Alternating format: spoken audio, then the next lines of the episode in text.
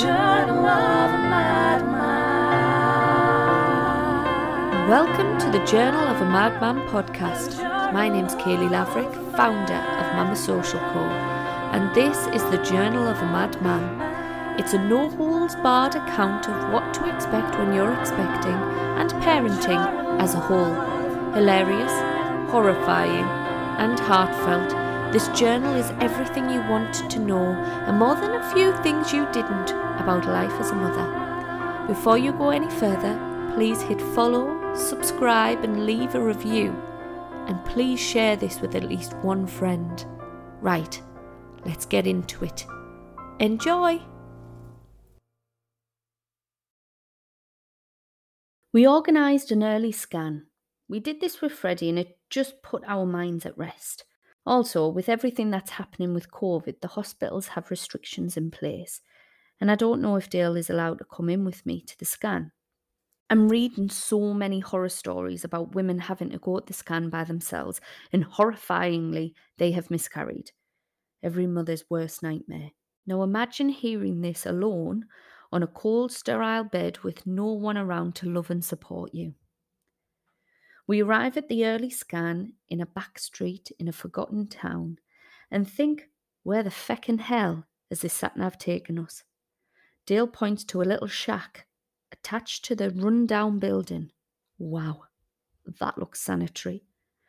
But I don't let it affect my buzz. I'm filled with a mix of nervousness and excited energy. We enter, and all of our fears of a backstreet dive disappear where you're welcomed into a clean and warm surrounding, where we are asked to fill in the registration documents and sit, relax, and wait for our appointment.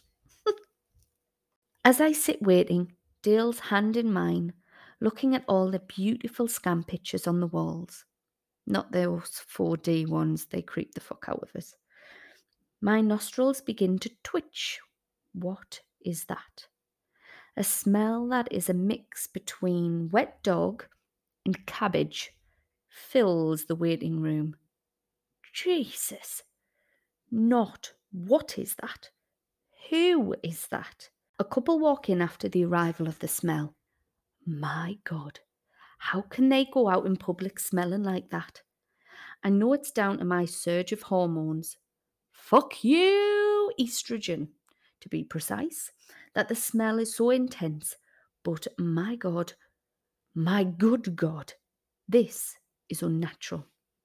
There is a theory that the change in our smell and taste is the body's way of saying, not today, thanks, to certain things to ensure to keep your body safe from harm. Well, my body must know that this couple are bad news and is ensuring I keep well a fucking way. Only issue the smell is so bad it's permeating through the room. Dale, can you not smell that? Yes, it's not nice like, Dale replies. It's not nice. It's fucking awful. I think I'm going to be sick. No sooner does the words leave my mouth, I begin to gag. Stop it, Dale orders in half laugh, half embarrassed tone. I can't. I need to go to the toilet. I scurry to the toilet where I begin to vomit my freshly consumed spaghetti bolognese. As the sickness subsides, I wash my face and look at my sad grey face in the smeary mirror. Not the best I've ever looked, but I certainly have looked worse after a heavy wine session with the girls. I sit on the toilet and begin to text Dale. Babe, I'm going to stay in here until it's our appointment. I cannot bear the smell and cannot be asked with vomiting any more to do. Ten minutes pass and I hear a faint little knock on the door. I hope it's Dale telling me that the nurse is now ready for us, and not one half of the cast of the corpse bride requiring a piss. I take a deep breath and crack the door, and then breathe the sigh of relief when I see my husband stood. Time to go, he whispers. We step into the room and nerves kick in. With all the nonsense of the vomitac, I have forgotten the importance of this moment. Within a few minutes, we are about to see our little bundle of joy or nothing at all. Fingers crossed, I lie back in the bed and take a deep breath. The nurse advises us that due to the age of the potential fetus, harsh, I know, we have to use our internal ultrascanner. I reply, No problem. Out the corner of my eye, I catch Dale, who does not look good at all. I laugh.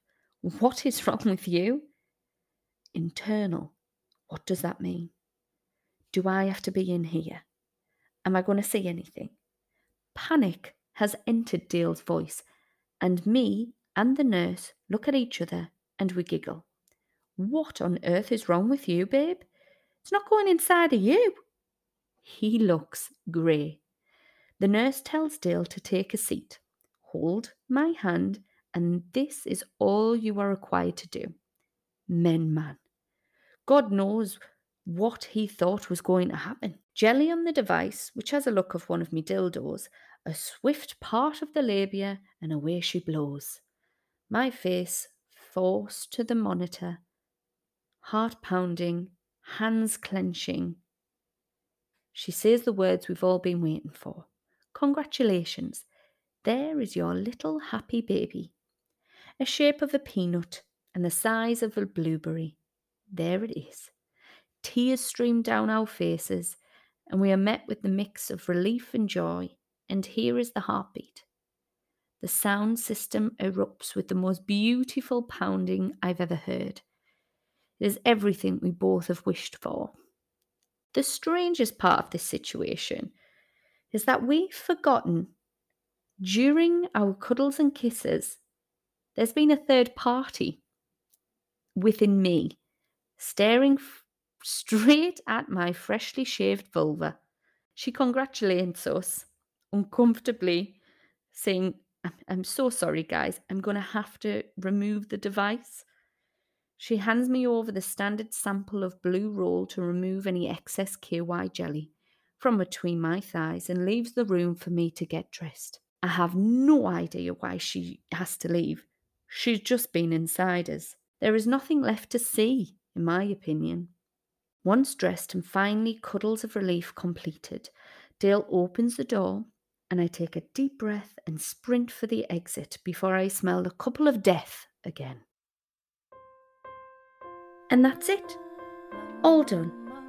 If you'd like to share your own crazy stories on parenting, please follow me on Instagram and send me your journal entries at Mamma Social Co.